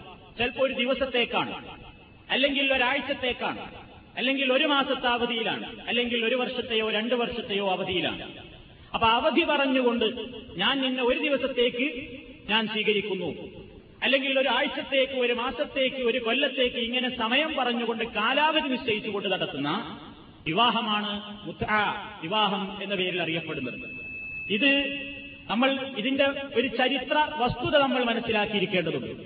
അപ്പൊ ആ നാട്ടിൽ നിന്നൊക്കെ വരുന്ന ഷീയാക്കളോട് നിങ്ങളുടെ നാട്ടിൽ ഇങ്ങനെ ഒരു ഏർപ്പാടുണ്ടോ? ഇത് തനിച്ച വ്യഭിചാരം തന്നെയല്ലേ? ഇങ്ങനെയൊന്നും പാടില്ല എന്നാണല്ലോ ഇസ്ലാമിന്റെ തത്വം. നിങ്ങൾ എങ്ങനെയാണ് അത് അനുവദിക്കുന്നത്? നിങ്ങളുടെ നാട്ടിൽ എങ്ങനെയാണ് വലിയ ഇസ്ലാമിക വിപ്ലവം എന്നൊക്കെ പറയുന്ന പ്രദേശമാണല്ലോ. എന്താണ് അവിടെ എങ്ങനെ നടക്കുന്നത് എന്നൊക്കെ ചോദിക്കുമ്പോൾ അവർ തിരിച്ചു ചോദിക്കാൻ സാധ്യതയുള്ള ചില കാര്യങ്ങളുണ്ട് അത് നമ്മൾ മനസ്സിലാക്കിയിരിക്കേണ്ടതും അതിനെ പ്രതിരോധിക്കാനുള്ള അറിവും നമ്മൾ നേടിയിരിക്കേണ്ടതും. അതായത് ഒന്നാമതായി അവർ പറയുന്നത് ഇസ്ലാമിൽ ഇത് നടപ്പിലുണ്ടായിരുന്നല്ലോ. നിങ്ങൾക്ക് എന്ത് പറയാനുണ്ട് എന്നായിരിക്കും. കാരണം ഹദീസുകളിലൊക്കെ തെളിവുകളുമുണ്ട്. ഇങ്ങനെ താൽക്കാലികമായി വിവാഹം ചെയ്യൽ അനുവദനീയാണെന്നുള്ളതിന് രേഖകളുണ്ട് അപ്പൊ അത് നമ്മൾ മനസ്സിലാക്കിയിരിക്കണം. ഇസ്ലാം ഓരോ കാര്യവും ഒരു സമൂഹത്തിൽ നിലവിലുണ്ടായിരുന്ന അനാശാസ്യ പ്രവണതകളെ ഒറ്റയടിക്ക് ഇസ്ലാം എന്തു ചെയ്തിട്ടില്ല? പറിച്ചു കളയാൻ ശ്രമിച്ചിട്ടില്ല. ക്രമങ്ങളായി ഘട്ടം ഘട്ടമായിട്ടായിരുന്നു ഇസ്ലാമിക ശരീരത്തിൽ പൂർത്തിയാക്കിയത് എന്ന് ഇസ്ലാമിക ശരീരത്തിനെ സംബന്ധിച്ച് അറിവുള്ള നമുക്കെല്ലാം അറിവുള്ളതാണ്. ഉദാഹരണമായി അറബികളിൽ വളരെയധികം പ്രചാരത്തിലുണ്ടായിരുന്ന ഒരു കേസായിരുന്നു മദ്യം അതേപോലെ തന്നെ ചൂതാട്ടം പലിശ പോലെയുള്ള കാര്യങ്ങൾ. ഒറ്റയടിക്ക് ഇസ്ലാം വന്നുകൊണ്ട് കള്ള് നിഷിദ്ധമാണ് എന്ന് പ്രഖ്യാപിക്കുകയല്ല ചെയ്തത്. ആദ്യം ആദ്യം ഓരോ ഘട്ടങ്ങൾ ഉണ്ടാക്കി ഞാൻ അത് വിശദീകരിക്കുന്നില്ല. ആദ്യം പറഞ്ഞു നിസ്കരിക്കണ നേരത്ത് പാടില്ല. പിന്നെ പറഞ്ഞു നിങ്ങൾക്ക് ഇനിയൊരു തീരെ പാടില്ല. ആദ്യം പറഞ്ഞു അതിൽ ഗുണത്തേക്കാളേറെ ദോഷമാണ് എന്നൊക്കെ പറഞ്ഞ് പല ഘട്ടങ്ങളിലൂടെയായി അവസാനം പറഞ്ഞു ഫഹല്ലൻതും മുൻതഹു നിങ്ങൾക്ക് ഇത് അവസാനിപ്പിക്കാനായില്ലേ? നിഷിദ്ധമാണിത്. അങ്ങോട്ട് നിഷിദ്ധമാക്കി. അതേപോലെ തന്നെ അവരിൽ സാർവത്രികമായിട്ടുണ്ടായിരുന്ന ഒരു സമ്പ്രദായമായിരുന്നു വേശ്യാവൃത്തിയും വ്യഭിചാരവും പരസ്ത്രീ ബന്ധവുമൊന്നും ജാഹിലിയത്തിൽ ഒരു പ്രശ്നമായിരുന്നില്ല. ഞാൻ ഈ വിഷയത്തിന്റെ തുടക്കത്തിലെ നിങ്ങളോട് പറഞ്ഞു ജാഹിലിയ കാലത്തുണ്ടായിരുന്ന അവിഹിത ബന്ധങ്ങളുടെ സാമ്പിളുകൾ. അന്ന് നടമാടിയിരുന്ന ലൈംഗിക അരാജകത്വം. അതില്ലാതെ അവർക്ക് കഴിയുമായിരുന്നില്ല. അങ്ങനെ ജീവിച്ച് സുഖിച്ചും ആസ്വദിച്ചും നിയന്ത്രണങ്ങളില്ലാതെ ജീവിച്ചു പോകുന്ന ഒരു സമൂഹം. ആ സമൂഹത്തെയാണ് അഷ്റഫുൽ ഹൽക്ക് സലല്ലാഹു അലഹി വസ്ല്ലം മാറ്റിയെടുക്കുകയാണ്. അപ്പൊ പഴയ ചില പ്രവർത്തനങ്ങളോട് ബന്ധവും പരിചയവുമുള്ള ആളുകളെ ഒറ്റയടിക്ക് അതെല്ലാം നിഷിദ്ധമാണെന്ന് പറഞ്ഞാൽ അവരുടെ മനസ്സിലേക്ക് അത് അതുകൊണ്ട് ഇസ്ലാമിക ശരീരത്ത് ഈ കാര്യത്തിലും ഒരു ഘട്ടം ഘട്ടമായ സമീപനമാണ് സ്വീകരിച്ചത്. അതായത് ഇസ്ലാമിലേക്ക് വന്ന സഹാബികളായ ആളുകൾ വലിയ വലിയ യുദ്ധങ്ങളും സംഘട്ടനങ്ങളും ഒക്കെ നടത്താൻ വേണ്ടി അവർ വിദൂര ദേശങ്ങളിലേക്ക് യാത്ര പോകുമ്പോൾ അവരുടേതായ ഇണകളിൽ നിന്ന് എത്രയോ കാലഘട്ടങ്ങളോളം പിരിഞ്ഞു നിൽക്കേണ്ടി വരുന്ന ഒരു സന്ദർഭം വന്നപ്പോൾ ആദ്യകാലത്ത് ഇസ്ലാമിന്റെ ആവിർഭാവ കാലത്ത് നബിസല്ലാഹു അലഹി വസ്ല്ലം അവർക്ക് യുദ്ധഘട്ടങ്ങളിൽ ഇങ്ങനെ ചില അനുവാദം നൽകിയിരുന്നു. നബിസല്ലാഹു അലഹി വസ്ല്ലമിന്റെ ഒരു സഹാബിയായ അബ്ദുല്ലാഹിബിൻ മസൂദ് റബി അള്ളാഹു തലാന്ന് പറയുന്നു كنا نغزو مع رسول الله صلى الله عليه وسلم وليس لنا شيء فقلنا ألا نستخفي ثم رخص لنا أن ننكح المرأة بالثوب ثم قرأ علينا يا أيها الذين آمنوا لا تحرموا طيبات ما أحل الله لكم ولا تعتدوا إن الله لا يحب المعتدين ബുഖാരി റിപ്പോർട്ട് ചെയ്ത സംഭവമാണ്. അബ്ദുല്ലാഹിബിൻ മസൂദ് റബി അള്ളാഹു പറയുന്നു ഞങ്ങൾ നബിയോട് ഒരുമിച്ച് യുദ്ധം ചെയ്തുകൊണ്ടിരിക്കെ ഞങ്ങളുടെ കൂടെ ഞങ്ങളുടെ ഭാര്യമാരുണ്ടായിരുന്നില്ല. അപ്പൊ ഞങ്ങൾ നബിയോട് ചോദിച്ചു നബിയെ ഞങ്ങൾ ലൈംഗിക വികാരം ശമിപ്പിക്കാൻ വേണ്ടി ആ ആഗ്രഹം തന്നെ ഇല്ലാതാക്കുന്ന വല്ല ചികിത്സകളും ചെയ്തോട്ടെ? ആ വികാരം തന്നെ ഇല്ലാതാക്കുന്ന വല്ല മരുന്നുകളും കഴിച്ച് ഞങ്ങൾ അത് മാറ്റിക്കോട്ടെ എന്നാണ് ചോദിച്ചത്. അപ്പൊ നബി സല്ലല്ലാഹു അലൈഹി വസല്ലം പറഞ്ഞു പാടില്ല. നബി പറഞ്ഞു താൽക്കാലികമായി നിങ്ങൾ വിവാഹം നടത്തിക്കോളൂ. അവർ നിശ്ചയിച്ചുകൊണ്ട് നിങ്ങൾ ഈ യാത്ര തിരിച്ചു പോകുന്നത് വരെ നിങ്ങൾക്ക് വിവാഹം നടത്താവുന്നതാണ് എന്ന് ആദ്യഘട്ടത്തിൽ ഇസ്ലാം ഒരു അനുവാദം നൽകി. ഇത് ആദ്യഘട്ടത്തിലാണ്. ഇങ്ങനെ ഒന്നും ഉണ്ടായിട്ടുണ്ട് അത് നമ്മൾ നിഷേധിക്കേണ്ടതില്ല. കാരണം ഇസ്ലാമിന്റെ പല കാര്യങ്ങളും ഘട്ടം ഘട്ടമായിട്ടാണ് നടപ്പിൽ വരുത്തിയിട്ടുള്ളത്. എന്നാൽ ഇസ്ലാമിന്റെ വിജയം ഏതാണ്ട് പൂർണമായി തുടങ്ങുകയും മക്ക ജയിച്ചടക്കുകയും ചെയ്ത ആ കാലത്ത് മക്കം പത്തുഹിന്റെ ആ കാലഘട്ടത്തിലും അതേപോലെ തന്നെ പ്രവാചകന്റെ അവസാനത്തെ ഹജ്ജിൽ വെച്ച് ഹജ്ജത്തുള്ളതായി വെച്ചുള്ള പ്രസംഗത്തിലുമൊക്കെ അവിടുന്ന് ഇത്തരം കാര്യങ്ങളെ സംബന്ധിച്ച് ഉണർത്തുകയുണ്ടായി. സബറത്തുൽ ജുഹുനി റളിയല്ലാഹു തലാൻ പറയുന്നു പത്തുഹുമക്കയിൽ ഞങ്ങൾ നബിയോടൊപ്പം സമരത്തിലേർപ്പെട്ടുകൊണ്ടിരിക്കുന്ന ആ ഘട്ടത്തിലും ഞങ്ങൾക്ക് ഇങ്ങനെ താൽക്കാലിക വിവാഹത്തിന് അനുവാദം ഉണ്ടായിരുന്നു പക്ഷേ മക്ക ജയിച്ചടക്കി മക്കയിൽ നിന്ന് മടങ്ങുന്ന ആ കാലമായപ്പോഴേക്ക് നബി തിരുമേനി അത് കർശനമായി വിരോധിക്കുകയുണ്ടായി. ഖിയാമത്ത് നാൾ വരേക്കും ഇനി അത് പാടില്ല. താൽക്കാലികമായി നൽകിയിരുന്ന ആ ഇളവ് ലോകാവസാനം വരെയും ഇനി മുസ്ലിമീങ്ങൾ ഒരാളും തന്നെ ഒരു പെണ്ണിനെ അവധി നിശ്ചയിച്ചുകൊണ്ട് കല്യാണം കഴിക്കാൻ പാടില്ല എന്ന കർശനമായ നിയമം മുത്തഅത്തി വിവാഹം ഇനി അനുവദനീയമല്ല എന്ന കർശനമായ നിയമം മക്കാവിജയ വിജയഘട്ടത്തിലാണ്. നബി സല്ലാഹു അലൈഹി വസ്ല്ലം സഹാബത്തിനെ പഠിപ്പിച്ചത്. പ്രവാചകൻ അവരോട് പ്രസംഗിച്ചു ഇന്നി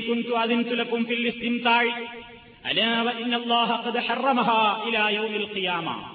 ജനങ്ങളെ താൽക്കാലികമായി സ്ത്രീകളെ സ്വീകരിക്കുക എന്നുള്ളത് നിങ്ങൾക്ക് ഞാൻ അനുവദിച്ചിരുന്നു. എന്നാൽ ഇനി മുതൽ അറിയുക അന്ത്യനാൾ വരെയും ഇനി അത് നിങ്ങൾക്ക് അനുവദനീയമല്ല. അപ്പൊ ഇതാണ് ഇസ്ലാമിന്റെ ആദ്യ കാലഘട്ടത്തിൽ ഇങ്ങനെ ഒരു ഏർപ്പാടുണ്ടായിരുന്നു. പിന്നീട് ഇസ്ലാം അത് കർശനമായി വിലക്കുകയും ചെയ്തിട്ടുണ്ട്. ആ വിലക്കിയത് സ്വീകാര്യമല്ല അങ്ങനെയല്ല അത് സ്വീകരിക്കപ്പെടുകയില്ല എന്നൊക്കെ പറഞ്ഞുകൊണ്ടാണ് ഷീ കക്ഷി ഇപ്പോഴും അതിൽ തന്നെ ഉറച്ചു നിൽക്കുന്നത്. അപ്പൊ ഒരു കാര്യം അതാണ് ഇസ്ലാമിൽ ഇങ്ങനെ ഉണ്ടായിരുന്നില്ലേ? അപ്പൊ നമ്മൾ മറുപടി പറയേണ്ടത് ഇസ്ലാമിൽ ആദ്യകാലത്ത് മദ്യം അനുവദനീയമായിരുന്നു. പിന്നീട് ഘട്ടം ഘട്ടമാക്കി നിഷിദ്ധമാക്കിയതുപോലെ ഈ രൂപത്തിലുള്ള വിവാഹവും ചില നിയമങ്ങൾക്ക് വിധേയമായി അന്ന് ഇസ്ലാം അനുവദിച്ചിരുന്നു. പക്ഷേ പിന്നീട് അതും നിഷിദ്ധമാക്കുകയുണ്ടായിട്ടുണ്ട് എന്ന ചരിത്ര വസ്തുതയാണ് ഇത് ഹദീസിന്റെ കിതാബുകൾ. സുന്നി മധബുകളിൽ ഒരൊറ്റ മധബിനും ഈ വിഷയത്തിൽ തർക്കല്ല ലോകത്ത് മുസ്ലിമീങ്ങളെ ഒന്നിച്ച് വിഭജിക്കുകയാണെങ്കിൽ വിഭജിക്കപ്പെടാറുള്ളത് എങ്ങനെയാണ് ഒന്ന് സുന്നികൾ മറ്റൊന്ന് ഷിയാക്കൾ. അതിൽ ഷിയയി കക്ഷിയുടെ തന്നെ എല്ലാവരും അംഗീകരിക്കുന്നില്ല. ഇമാമിയ കക്ഷി മാത്രമാണ് ഇങ്ങനെ താൽക്കാലിക വിവാഹം അനുവദിക്കുന്നത്. പിന്നെ അവർ പറയാറുള്ള രണ്ടാമത്തെ ന്യായം. നിങ്ങൾ അംഗീകരിക്കുകയും ആദരിക്കുകയും ചെയ്യുന്ന അബ്ദുല്ലാഹിബിന് അബ്ബാസിനെ പോലെയുള്ള പ്രമുഖന്മാരായ സഹാബിമാര് ഇങ്ങനെ താൽക്കാലികമായി വിവാഹം കഴിക്കാമെന്ന് പത്തുവ നൽകിയിട്ടുണ്ടല്ലോ. അതിനെപ്പറ്റി നിങ്ങൾക്ക് എന്ത് പറയാനുണ്ട് എന്നായിരിക്കും. അത് നമ്മൾ മനസ്സിലാക്കിയിരിക്കേണ്ടതാണ്. സ്വഹാബിമാരിങ്ങനെ പരസ്യമായി ഇങ്ങനെ എല്ലാ കാലത്തേക്കും താൽക്കാലിക വിവാഹം അനുവദനീയമാണെന്ന് പത്തുവ നൽകിയിട്ടില്ല. അബ്ദുല്ലാഹിബിൻ അബ്ബാസ് റളിയല്ലാഹു തലാഹുവിന് അങ്ങനെ ആദ്യകാലത്തിന് അഭിപ്രായമുണ്ടായിരുന്നു എന്നും ആ അഭിപ്രായം തന്നെയും അദ്ദേഹം പറഞ്ഞത് പന്നിമാംസം നിഷിദ്ധമാണ് അതേപോലെ തന്നെ രക്തം നിഷിദ്ധമാണ് ഇങ്ങനെ നിഷിദ്ധമായ കാര്യങ്ങൾ ഒരാൾക്ക് അത്യാവശ്യ ഘട്ടം വരുമ്പോൾ അനുവദനീയമായതുപോലെയാണ് ഞാൻ ഉദ്ദേശിച്ചത് എന്ന് അദ്ദേഹം ഒരിക്കൽ പറഞ്ഞുപോയി. അതിന്മേൽ പിടിച്ചു തൂങ്ങിയിട്ട് പല ആളുകളും അദ്ദേഹത്തിന്റെ ആ സത്വ ദുർവ്യാഖ്യാനം ചെയ്യാൻ ഒരുങ്ങി എന്നാണ്. പല കവികളും പാട്ടുപാടാൻ വരെ തുടങ്ങി എന്നാണ്. എന്താ എപ്പോഴും എന്തെങ്കിലും ആവശ്യം ഉണ്ടാകുമ്പോ യാത്രയൊക്കെ പോകുമ്പോൾ ഓരോരുത്തർ ചോദിക്കാൻ തുടങ്ങിയെന്നാണ് അത് يا صاحي هل لك في فتي بن عباسي هل لك في رخصة الأطراف آنسة تكون مسواك حتى رجعت الناس അതായത് ആൾക്കാർ പരസ്പരം ഇങ്ങനെ യാത്രയിലൊക്കെ ആവുമ്പോൾ പരസ്പരം ചോദിക്കും അത്രേ യാത്ര ദൈർഘ്യമായാൽ അല്ല സുഹൃത്തെ ഇബിൻ അബ്ബാസിന്റെ വല്ല പത്നി നിങ്ങളെ കയ്യിലുണ്ടോ എന്ന് ചോദിക്കുന്നതാണ് അപ്പൊ ഇങ്ങനെ കുറെ കാലം ഭാര്യനൊക്കെ വെടിഞ്ഞു നിൽക്കുമ്പോ അല്ല ഇബിൻ അബ്ബാസിന്റെ വല്ല പത്നി ഉണ്ടോ നിങ്ങളെ കയ്യിൽ എന്ന് ആ സ്വഹാബിയുടെ പേരിൽ ഇങ്ങനെ ചേർത്ത് പറയാൻ തുടങ്ങിയെന്നാണ് എന്താ ഇബിൻ അബ്ബാസിന്റെ ഫത്വ എന്നുള്ളത് കൊണ്ട് അവർ ഉദ്ദേശിക്കുന്നത്? വിദൂരദേശങ്ങളിൽ പോകേണ്ടി വരുന്ന ഒരാൾക്ക് താൽക്കാലികമായി ഒരു വിനയം സ്വീകരിച്ചുകൂടെ ജനങ്ങളിലേക്ക് തന്റെ നാട്ടിലേക്ക് തന്നെ മടങ്ങിപ്പോകുന്നത് വരെ അബ്ബാസ് അങ്ങനെ പറഞ്ഞിട്ടുണ്ടല്ലോ എന്ന് പറയാൻ തുടങ്ങിയെന്നാണ് ഇത് കേട്ട മാത്രയിൽ അബ്ബാസ് എന്നാണ് അദ്ദേഹം പ്രതികരിച്ചത്. ഒരാപത്ത് കേട്ട മാത്രയിലുള്ള പ്രതികരണമാണ് ആ സഹാബിയുടെ വായിൽ നിന്നുണ്ടായത്. അള്ളാഹുവിൽ ശരണം ഞാനങ്ങനെ ഉദ്ദേശിച്ചില്ല വല്ലാഹി പടച്ചോനെ തന്നെയാണ് സത്യം. ഞാൻ അങ്ങനെ പത്തുവ കൊടുത്തിട്ടില്ല. അദ്ദേഹത്തിന്റെ കാലത്ത് പോലും അദ്ദേഹം ഇങ്ങനെ പറഞ്ഞിട്ടുണ്ട്. അഭിപ്രായക്കാരനാണെന്ന് പറഞ്ഞ ആളുകൾ ദുർവ്യാഖ്യാനിക്കാൻ തുടങ്ങിയപ്പോ അദ്ദേഹം പറയുകയാണ് മാബിഹാദാസ്തൈത്തു ഞാനിങ്ങനെ ഫത്വ നൽകിയിട്ടില്ല. ഒലാഹാദാറത്തു ഞാനത് ഉദ്ദേശിച്ചിട്ടുമില്ല. ولاحللت إلا مثل ما حل الله الميتة والدم ولحم الخنزير وما تحل إلا للمضطر ഞാൻ ആദ്യകാലത്ത് അഭിപ്രായപ്പെട്ടത് തന്റെയും നിർബന്ധമായി അനിവാര്യമായ ഒരു ഘട്ടത്തിൽ പന്നിമാംസവും രക്തവും ശവവും ഒക്കെ അനുവദനീയമാകുന്നത് പോലെ വേണമെങ്കിൽ അത്തരം ഒരു സാഹചര്യങ്ങളിൽ മാത്രം അനുവദനീയമെന്നേ അന്നും ഞാൻ ഉദ്ദേശിച്ചിട്ടുള്ളൂ എന്റെ ആ തത്വയെ തന്നെയും ആളുകൾ ദുരുപയോഗപ്പെടുത്തുന്നുവെങ്കിൽ ഞാൻ അതിൽ നിന്ന് താൻ മടങ്ങിയിരിക്കുന്നു എന്ന് അദ്ദേഹം പ്രഖ്യാപിക്കുകയാണ് ചെയ്യുന്നത് അപ്പൊ സഹാബികളിൽ ആരുടെയും ഈ വിഷയത്തിൽ ഒരു തർക്കമുണ്ടെന്ന് വരുത്തി തീർക്കാറുണ്ട് ചില ആളുകൾ. സഹാബികൾക്ക് ആ വിഷയത്തിൽ ഇജ്മാഴുണ്ട് എന്നത് തന്നെയും ചില കിതാബുകളിൽ നമുക്ക് കാണാൻ സാധിക്കും. കാരണം ഉമർ ഖത്താബ് റലി അള്ളാഹുത്തലാൻ മിമ്പറിൽ വെച്ച് ഈ മുത്തഴത്തി വിവാഹത്തിന്റെ എല്ലാ കാര്യങ്ങളെയും നിശിതമായി വിമർശിക്കുകയും ഒരൊറ്റ സഹാബിയും അതിന് യാതൊരു എതിരഭിപ്രായവും പറയുകയുണ്ടായിട്ടില്ല എന്ന് ചരിത്രത്തിൽ നമുക്ക് കാണുവാൻ സാധിക്കും. അതുകൊണ്ട് തന്നെ സഹാബാക്കൾ ഇതിനെ അംഗീകരിച്ചിരിക്കുന്നു എന്ന വാദം നിരർത്ഥകമാണ്. അപ്പൊ ഇമാമിയ ഷിയാക്കൾക്കിടയിലാണ് ഈ സംഭവമുള്ളത്. ഇതിന് അവർക്ക് ഒരുപാട് നിയമങ്ങളുണ്ട്. അവരുടെ ഫിക്കുകളിൽ നോക്കിയാൽ നമുക്ക് കാണാൻ സാധിക്കും. ഒന്നാമത് അവർ പറയുന്നത് ഈ വിവാഹം എങ്ങനെയെങ്കിലും നടത്തിയപ്പോരാ അതിനും അവർക്ക് ചില നിയമങ്ങളുണ്ട്. അവർ പറയുന്നത് അതിനുള്ള പ്രത്യേക ഓഫീസുകളും മാരേജ് ബ്യൂറോകളും ഒക്കെ ഇറാനിന്റെ ചില ഭാഗങ്ങളിൽ ഉണ്ട് എന്ന് പറയപ്പെടുന്നു. നമ്മൾ പോയി കണ്ടിട്ടില്ല. പക്ഷേ പോയ സഞ്ചാരികൾ അവരുടെ അനുഭവ വിവരണങ്ങളിലൂടെയൊക്കെ നമ്മൾക്ക് വായിക്കാൻ സാധിച്ചിട്ടുണ്ട്. അതിൽ അവർ പറയുന്നത് സാധാരണ പോലെ തന്നെ നിക്കാഹിനെ പോലെ തന്നെ തുക്കി ഞാൻ നിന്നെ കല്യാണം കഴിച്ചു. അല്ലെങ്കിൽ പിന്നെ ഞാൻ നിന്നെ ഇത്ര അവധി അവധി നിശ്ചയിച്ചുകൊണ്ട് ഞാൻ നിന്നെ സ്വീകരിച്ചു എന്നവർ പറയണമെന്നും അതേപോലെ തന്നെ മുസ്ലിമത്തായ സ്ത്രീയെ മാത്രമേ ഇങ്ങനെ സ്വീകരിക്കാവൂ എന്നും മഹർ കൃത്യമായി പറയുകയും അത് കൊടുക്കുകയും ചെയ്യണമെന്നും അവർ പ്രത്യേകം എടുത്തു പറയുന്നുണ്ട്. പിന്നെ അവർ പറയുന്ന പ്രധാനപ്പെട്ട നിബന്ധന കാലം എത്രയാണെങ്കിൽ അത് കൃത്യമായി നിർണയിക്കണം എന്നാണ്. ഒരു ദിവസത്തേക്കാണോ? ഒരാഴ്ചത്തേക്കാണോ? ഒരു മാസമാണോ? ഒരു കൊല്ലമാണോ? കൃത്യമായി. ഇതിന്റെ പ്രത്യേകത എന്താണ്? ഇതിന് തൊലാക്ക് ആവശ്യമില്ല എന്നാണ്. പത്ത് ദിവസത്തേക്ക് ഞാൻ നിന്നെ കല്യാണം കഴിച്ചു എന്ന് പറഞ്ഞിട്ട് മഹറും കൊടുത്താണ്ട് സ്വീകരിച്ചാൽ പത്താമത്തെ ദിവസം യൂമിനെ തൊലാക്ക് ചെല്ലേണ്ടതില്ല ആ പറഞ്ഞ സമയാണ് കഴിഞ്ഞാൽ ഓട്ടോമാറ്റിക്കലായി പെണ്ണാരായി മുത്തല്ലത്തായി അപ്പൊ അതിന് യുദ്ധമുണ്ടോ ഷീ ഫിഖിലുള്ള നിയമങ്ങളാണ്. യുദ്ധം ഇരിക്കണം. എന്താ? ഋതുമതിയായ സ്ത്രീയാണെങ്കിൽ അവൾ ഇരിക്കേണ്ടത് അവൾക്ക് രണ്ടു പ്രാവശ്യം മാസമുറയുണ്ടാകുന്ന കാലം ഇനി വേറൊരാളെ സ്വീകരിക്കണമെങ്കിൽ രണ്ടു മാസം കാത്തിരിക്കണം. ആർത്തവൊന്നും ഉണ്ടാകാത്ത പ്രായമാണ് അല്ലെങ്കിൽ ഇല്ലാത്തൊരു സ്ത്രീയാണെങ്കിലോ ഫോർട്ടി ഫൈവ് ഡേയ്സ് കാത്തിരിക്കണം എന്നാണ് നാൽപ്പത്തഞ്ച് ദിവസം. അതാണ് അവരുടെ വിദ്യ. ഈ മേഖലയിൽ വേറെയും നിയമങ്ങൾ അവർക്ക് പറയാനുണ്ട് ഇതിൽ സന്താനങ്ങൾ ഉണ്ടായാലോ അതൊക്കെ നമ്മൾ മനസ്സിലാക്കിയിരിക്കും അവരുടെ നിയമങ്ങളാണ്. ഇതിൽ സന്താനങ്ങൾ ഉണ്ടായാൽ ആ സന്താനത്തിന്റെ ബാധ്യത ഈ പുരുഷന് തന്നെയാണ്. അതേപോലെ തന്നെ ഭാര്യാഭർത്താക്കന്മാർക്കിടയിൽ ഈ നിലയ്ക്ക് വിവാഹിതരായ ഭാര്യാഭർത്താക്കന്മാർക്കിടയിൽ സ്വത്തുപരമായ ബന്ധം നിലനിൽക്കുകയില്ല എന്നാണ് ഇതിന്റെ വേറൊരു പ്രത്യേകത. അതായത് സാധാരണയായി കല്യാണം കഴിഞ്ഞാൽ ഭാര്യ മരിച്ചാൽ ഭർത്താവിനും ഭർത്താവ് മരിച്ചാൽ ഭാര്യക്കൊക്കെ സ്വത്തിലവകാശമുണ്ട് പക്ഷേ മുദ്രാവിവാഹം നടന്നാൽ ആ ബന്ധത്തിൽ ഭാര്യാഭർത്താക്കന്മാര് തമ്മിൽ അനന്തര സ്വത്തെടുക്കാൻ പാടില്ല. എന്നാൽ കുട്ടികളോ കുട്ടികൾക്ക് കുട്ടികളിൽ നിന്ന് പിതാക്കൾക്കും അതേപോലെ തന്നെ പിതാക്കളിൽ നിന്ന് മക്കൾക്കും അനന്തര സ്വത്തിന് അർഹതയുണ്ട്. ഇതൊക്കെയാണ് ആ വിഷയത്തിലുള്ളത്. ഈ മേഖലയിൽ പല ചൂഷണങ്ങളും നടക്കുന്നത് മുദ്രായത്തല്ലെങ്കിലും ഇപ്പൊ നമ്മുടെ നാട്ടിലൊക്കെ പൊതുവെ നമ്മൾ പറയുമ്പോൾ തെറ്റിദ്ധരിക്കരുത് ഒരു സമൂഹത്തെ ഇടിച്ചു താഴ്ത്തുകയല്ല. വളരെ ആത്മാർത്ഥതയോടുകൂടെ കല്യാണം കഴിക്കുകയും നല്ല രൂപത്തിലൊരു കുടുംബത്തെ പോറ്റുകയും രക്ഷപ്പെടുത്തുകയും ഒക്കെ ചെയ്ത എത്രയോ അറബി സുഹൃത്തുക്കളുണ്ട്. പക്ഷേ നമ്മുടെ കോഴിക്കോടിന്റെ ചില ഭാഗങ്ങളിലും അതേപോലെ തന്നെ നമ്മുടെ നാടുകളിലൊക്കെ വന്നിട്ട് ആദ്യകാലങ്ങളിൽ വളരെ വിപുലമായ തോതിൽ ഈ അറബി കല്യാണം എന്ന പേരിൽ ചില കല്യാണങ്ങൾ നടന്നിരുന്നു. ഏതെങ്കിലും ഒരു അറബി വരും എന്നിട്ട് പാവപ്പെട്ട ഏതെങ്കിലും ഒരു സ്ത്രീയെ കല്യാണം കഴിക്കും. രണ്ടോ മൂന്നോ നാലോ മാസം മാത്രം അവിടെ അറബി ജീവിക്കും.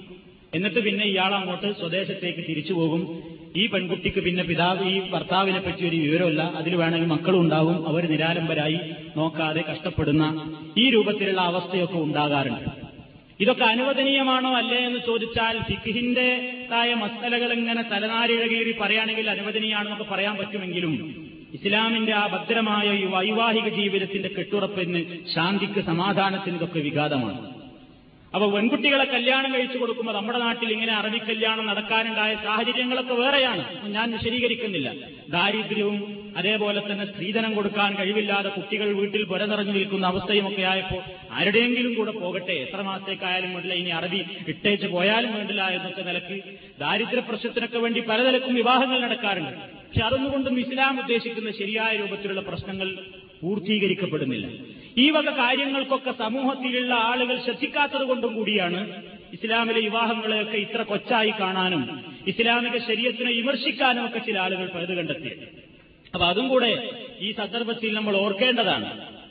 വെറുതെ ആർക്കെങ്കിലും അങ്ങോട്ട് വിവാഹം കഴിച്ചു കൊടുക്കുന്നതിന് പകരം ഈ വരുന്ന വിദേശി ആരാണ്? അയാൾക്ക് മുസ്ലിം തന്നെയാണോ? അയാളുടെ നാട്ടിലുള്ള അവസ്ഥ എന്താണ്? ഇങ്ങനെയുള്ള കാര്യങ്ങളെപ്പറ്റിയൊക്കെ അറിവും ബോധവും അന്വേഷണവും ഒക്കെ ഉണ്ടായാലേ ഈ വിഷയങ്ങളിൽ ഒരല്പമെങ്കിലും സൂക്ഷ്മത പാലിച്ചു എന്ന് ഈ സമൂഹത്തിന് ഉറപ്പുവരുത്താൻ സാധിക്കുകയുള്ളൂ. അപ്പൊ മുദ്രാത്തി വിവാഹം എന്ന പേരിലല്ലെങ്കിലും മുദ്രാത്തി വിവാഹത്തിന്റേതായ അനുഭവങ്ങൾ താൽക്കാലികമായി മാത്രം നിലനിൽക്കുന്ന ദാമ്പത്യ ബന്ധങ്ങൾ പല പേരിലും നമ്മുടെയൊക്കെ നാടുകളിൽ നടക്കാറുണ്ട്. അത് സൂക്ഷിക്കേണ്ടതാണ്. ഇസ്ലാമിക ശരീരത്തതിന് ഉത്തരവാദിയല്ല എന്നാണ് ഞാൻ ഓർമ്മപ്പെടുത്തുന്നത്. പിന്നെ ഇസ്ലാം നിഷേധിച്ചിട്ടുള്ള വേറെ വിവാഹബന്ധങ്ങളാണ് നമ്മൾ നേരത്തെ സൂചിപ്പിക്കുകയുണ്ടായി ആദർശപ്പൊരുത്തമുള്ള വിവാഹം മാത്രമേ ഇസ്ലാം അനുവദിക്കുന്നുള്ളൂ എന്നുള്ളത് ബഹുദൈവ വിശ്വാസിനികളെ വിവാഹം കഴിക്കാൻ ഇസ്ലാം ഒരിക്കലും അനുവാദം തരുന്നില്ല ഖുർആൻ പറയുന്നു സൂറത്ത് അൽബക്കറയുടെ ഇരുന്നൂറ്റി ഇരുപത്തി ഒന്നാമത്തായ ولا تنكحوا المشركات حتى يؤمن ولأمة مؤمنة خير من مشركة ولو أعجبتكم ولا تنكحوا المشركين حتى يؤمنوا ولعبد مؤمن خير من مشرك ولو أعجبكم أولئك يدعون إلى النار والله يدعو إلى الجنة والمغفرة بإذنه ويبين آياته للناس لعلهم يتذكرون ولا تنكحوا المشركات ബഹുദൈവ വിശ്വാസിനികളായ സ്ത്രീകളെ നിങ്ങൾ കല്യാണം കഴിക്കരുത് ഹത്തായുമിന്ന അവർ മുഗ്മിനീങ്ങളാകുന്നതുവരെ അവർ വിശ്വസിക്കുന്നതുവരെ വല അമത്തുൻ മുഹ്മിനത്തുൻ വിശ്വാസിനിയായ ഒരു അടിമപ്പെണ്ണാണ് ഹൈറും ഈ മുഷിരിക്കത്തിൻ മുഷിരിക്കത്തായ ഒരുത്തിയേക്കാൾ നല്ലത്. വലവ് ആഴ്ചപത്തുക്കും ആ മുഷിരിക്കത്തിന് എത്ര സൗന്ദര്യം ഉണ്ടെങ്കിലും അവൾ വലിയ സുന്ദരിയാണെന്ന് നിങ്ങൾക്ക് തോന്നുന്നുവെങ്കിലും നിങ്ങൾ അവളെ കല്യാണം കഴിക്കരുത്. വലാ തുൻകിഹുൽ മുഷിരിക്കീന മുഷിരിക്കീങ്ങൾക്ക് ബഹുദൈവ വിശ്വാസികൾക്ക് നിങ്ങളുടെ പെൺമക്കളെ കല്യാണം കഴിപ്പിച്ചു കൊടുക്കുകയും ചെയ്യരുത്. ഹത്തായുമിനു അവരെ വിശ്വസിക്കുന്നതുവരെ. വലാബുദും മുശ്രിക്കിൻ. ഒരു മുഷിരിക്കിനേക്കാൾ നല്ലത് ഒരു അടിമച്ചെറുക്കനാണ്. വലവ് ആഴ്ചവക്കും ഈ മുഷിരിക്കിന് എത്ര സൗന്ദര്യമുണ്ടായാലും ശരി. ഉലായിക്ക എതുഴൂനയിരന്നാർ എന്താ കാരണം? അവർ നിങ്ങളെ ക്ഷണിക്കുന്ന ഒരു നരകത്തിലേക്കാണ്. ഒന്ന് നരകത്തിന്റെ ആദർശമാണ് മറ്റൊന്ന് സ്വർഗത്തിന്റെ ആദർശമാണ്. അത് രണ്ടും തമ്മിൽ ഒരിക്കലും ചേരില്ല. അള്ളാഹു എതുഴൂയിലൽ ജന്നത്തി വൽ എതിരിഹി അള്ളാഹു നിങ്ങളെ ക്ഷണിക്കുന്നത് സ്വർഗത്തിലേക്കാണ് അവന്റെ പാപമോചനത്തിലേക്കുമാണ്. അവന്റെ ആയത്തുകളെ അവൻ ജനങ്ങൾക്ക് വിശദീകരിച്ചു കൊടുക്കുന്നു. അവർ ചിന്തിക്കുവാൻ വേണ്ടി. ഇതിലൊക്കെ ചിന്തിക്കുന്ന ആളുകൾക്ക് ദൃഷ്ടാന്തമുണ്ട് എന്നർത്ഥം. അത് ഇതിൽ പെടും. ഈ മുഷരിക്കങ്ങളിൽ പെടും നിരീശ്വരവാദികൾ നമ്മുടെ നാട്ടിൽ അതൊന്നും നോക്കാറില്ല. നിരീശ്വരവാദികൾ അതേപോലെ തന്നെ ഈ മതനിഷേധികൾ യുക്തിവാദികൾ അവരൊക്കെ ഇതിൽ പെടും. കല്യാണം നടക്കും. ചെറുക്കനെ പറ്റി അന്വേഷിച്ച് നോക്കുമ്പോൾ ഒന്നുമില്ല യാതൊരു കുഴപ്പമില്ല നിസ്കരിക്കൂല നോമ്പെടുക്കൂല ഒന്നുമില്ല. എന്നാ പിന്നെ ഒരു കുഴപ്പമില്ലല്ലോ. കുഴപ്പമില്ല എന്ന് വെക്കാം. അങ്ങനെയാണെന്ന് പല വിവാഹങ്ങളും നടക്കുന്നത്. മതനിഷേധികൾ മുസ്ലിമീങ്ങളല്ലാത്ത ആളുകൾ. പേരുണ്ടായത് കൊണ്ട് കാര്യമില്ല. അറബി പേരൊരുത്തൻ ഉണ്ടായി എന്നുള്ളത് മാത്രം ഇന്ന് നമ്മൾ നോക്കുന്നുള്ളൂ. പെൺകുട്ടിക്ക് എന്തോ പേരെന്താ? ഉമർ എന്നാണ് അഹമ്മദ് എന്നാണ് അല്ലെങ്കിൽ മുഹമ്മദ് എന്നാണ് അല്ലെങ്കിൽ അബുബക്കർ എന്നാണ് അല്ലെങ്കിൽ അഷറഫ് എന്നാണ്. മുസ്ലിം പേരുണ്ടോന്നേ നോക്കുന്നുള്ളൂ. ഇസ്ലാമിക ജീവിതമുണ്ടോ? അല്ലെങ്കിൽ ഇസ്ലാമികമായ ഒരു ആദർശം എന്താണ്? ഇത് പരിശോധിക്കണം എന്നാണ്. അപ്പൊ യുക്തിവാദികൾ മതനിഷേധികൾ അതേ രൂപത്തിൽ കമ്മ്യൂണിസത്തെ ശരിയായി താത്വികമായി അംഗീകരിക്കുകയും ആ രൂപത്തിൽ തന്നെ കമ്മ്യൂണിസം മാർക്സം പഠിപ്പിക്കുന്ന രൂപത്തിലുള്ള ആശയങ്ങൾ ഉൾക്കൊണ്ടുകൊണ്ട് തന്നെ ജീവിക്കുകയും ചെയ്യുന്ന ഒരു കമ്മ്യൂണിസ്റ്റുകാരനും ഒരു മുസ്ലിമിന്റെ പെൺകുട്ടിയെ കല്യാണം കഴിച്ചു കൊടുക്കാൻ പാടില്ല. അവൾ അങ്ങോട്ട് കൊടുക്കാൻ പാടില്ല. അത് രാഷ്ട്രീയം പറയുന്നത് വിചാരിക്കേണ്ടതില്ല. കാരണം മാർക്സവും കമ്മ്യൂണിസവും ശരിയായ രൂപത്തിൽ വിഭാവനം ചെയ്യുന്ന ആദർശത്തെ മൗലികതത്വമായി സ്വീകരിച്ചുകൊണ്ട് തന്നെ നടക്കുന്ന ആളുകൾ. അവരുമായി കല്യാണ കല്യാണബന്ധം പാടില്ല അവർ മുസ്ലിമീങ്ങളല്ല. എന്നുവെച്ച് അതിലൊന്നും പെടാതെ മാർക്സ് എന്താണെന്ന് അറിയാതെ ഇതും മറ്റേതോ രാഷ്ട്രീയ പാർട്ടി പോലെ രാഷ്ട്രീയ പാർട്ടിയാണ് എന്ന നിലയ്ക്ക് അതിൽ ചേർന്ന് പ്രവർത്തിക്കും. അരിവാളും വോട്ട് ചെയ്യും വേറൊന്നും ഒരു ബന്ധമൊന്നുമില്ല. അതല്ല ഈ പറയുന്നത്. ആ ആശയം ശരിക്കും സ്വീകരിച്ചിട്ടുള്ള ആളുകൾ അവരുമായി വിവാഹബന്ധം പാടില്ല. എന്നാൽ ഇസ്ലാം ഒരു നിലയ്ക്ക് വൺ വേ ഒരു അനുവാദം നൽകിയിട്ടുണ്ട്. അതാരുമായി മാത്രമാണ്? വൺ സൈഡ് ബന്ധം മാത്രമാണ്. അത് ജൂത ക്രൈസ്തവ വർഗത്തിലുള്ള സ്ത്രീകളെയാണ്.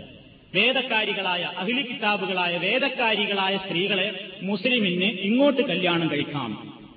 അങ്ങോട്ട് കല്യാണം കഴിച്ചു കൊടുത്തുകൂടാ? ഒരു മുസ്ലിം പെൺകുട്ടിയെ ഒരു ജൂതനോ ക്രിസ്ത്യാനിക്കോ കല്യാണം കഴിച്ചു കൊടുക്കൽ ഒരു കാലത്തും ഒരു നിലക്കും പാടില്ല.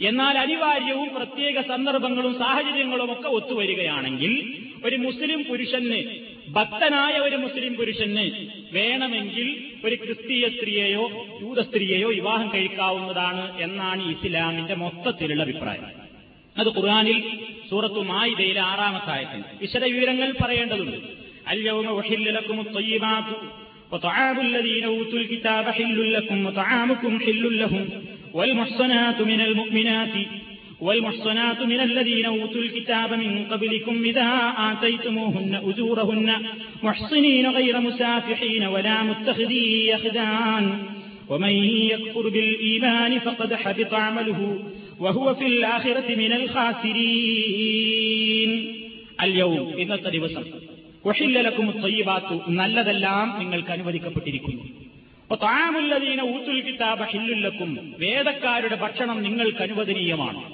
താമുക്കും ഹില്ലുല്ലഹും. നിങ്ങളുടെ ഭക്ഷണം അവർക്കും അനുവദനീയമാണ്. വൽ മുഹ്സനാത്തുമിനൽ മുഹ്മിനാത്തി. സത്യവിശ്വാസിനികളിൽ നിന്നുള്ള പതിവ്രതകളെ നിങ്ങൾക്ക് വിവാഹം കഴിക്കാവുന്നതാണ്. ഇനിയാണ് ശ്രദ്ധിക്കേണ്ടത്. വൽ മുഹ്സനാത്തു. അതേപോലെ നിങ്ങൾ കല്യാണം കഴിക്കാം. പതിവ്രതകളായ സ്ത്രീകളെ മിനല്ലദീന ഊത്തുൽ കിതാബ മിൻ കബിലിക്കും നിങ്ങൾക്ക് മുമ്പ് വേദം നൽകപ്പെട്ടവരിൽ നിന്നുള്ള പതിവ്രതകളായ സ്ത്രീകളെയും നിങ്ങൾക്ക് വിവാഹം കഴിക്കാം. ഇതാ ആത്തയിത്തുമൂഹുന്ന ഉജൂറഹുന്ന. നിങ്ങൾ അവർക്ക് അവരുടെ വിവാഹ മൂല്യം മഹിർ നൽകുകയാണെങ്കിൽ വൈറ മുസാഫിഷീന കല്യാണം കഴിക്കുന്ന നീ അങ്ങനത്തവനായിരിക്കണം. വൈറ മുസാഫിഷീന അവിഹിത ബന്ധം സ്വീകരിക്കുന്നവനാകരുത്. വലാമുത്തഹദി അഹ്ദാൻ രഹസ്യ കാമുകിമാരെ തേടി ഇങ്ങനെ നടക്കുന്നവനും ആകരുത്. അന്നേരൊക്കെ ഒരു ക്രിസ്തീയ പെണ്ണിനെ കണ്ടു അവിടുന്ന് കല്യാണം കഴിച്ചത് പാടില്ല. നീ മുത്തക്കിയാവണം തക്കുവയുള്ള ജീവിതമാണ് നിനക്കുള്ളത്.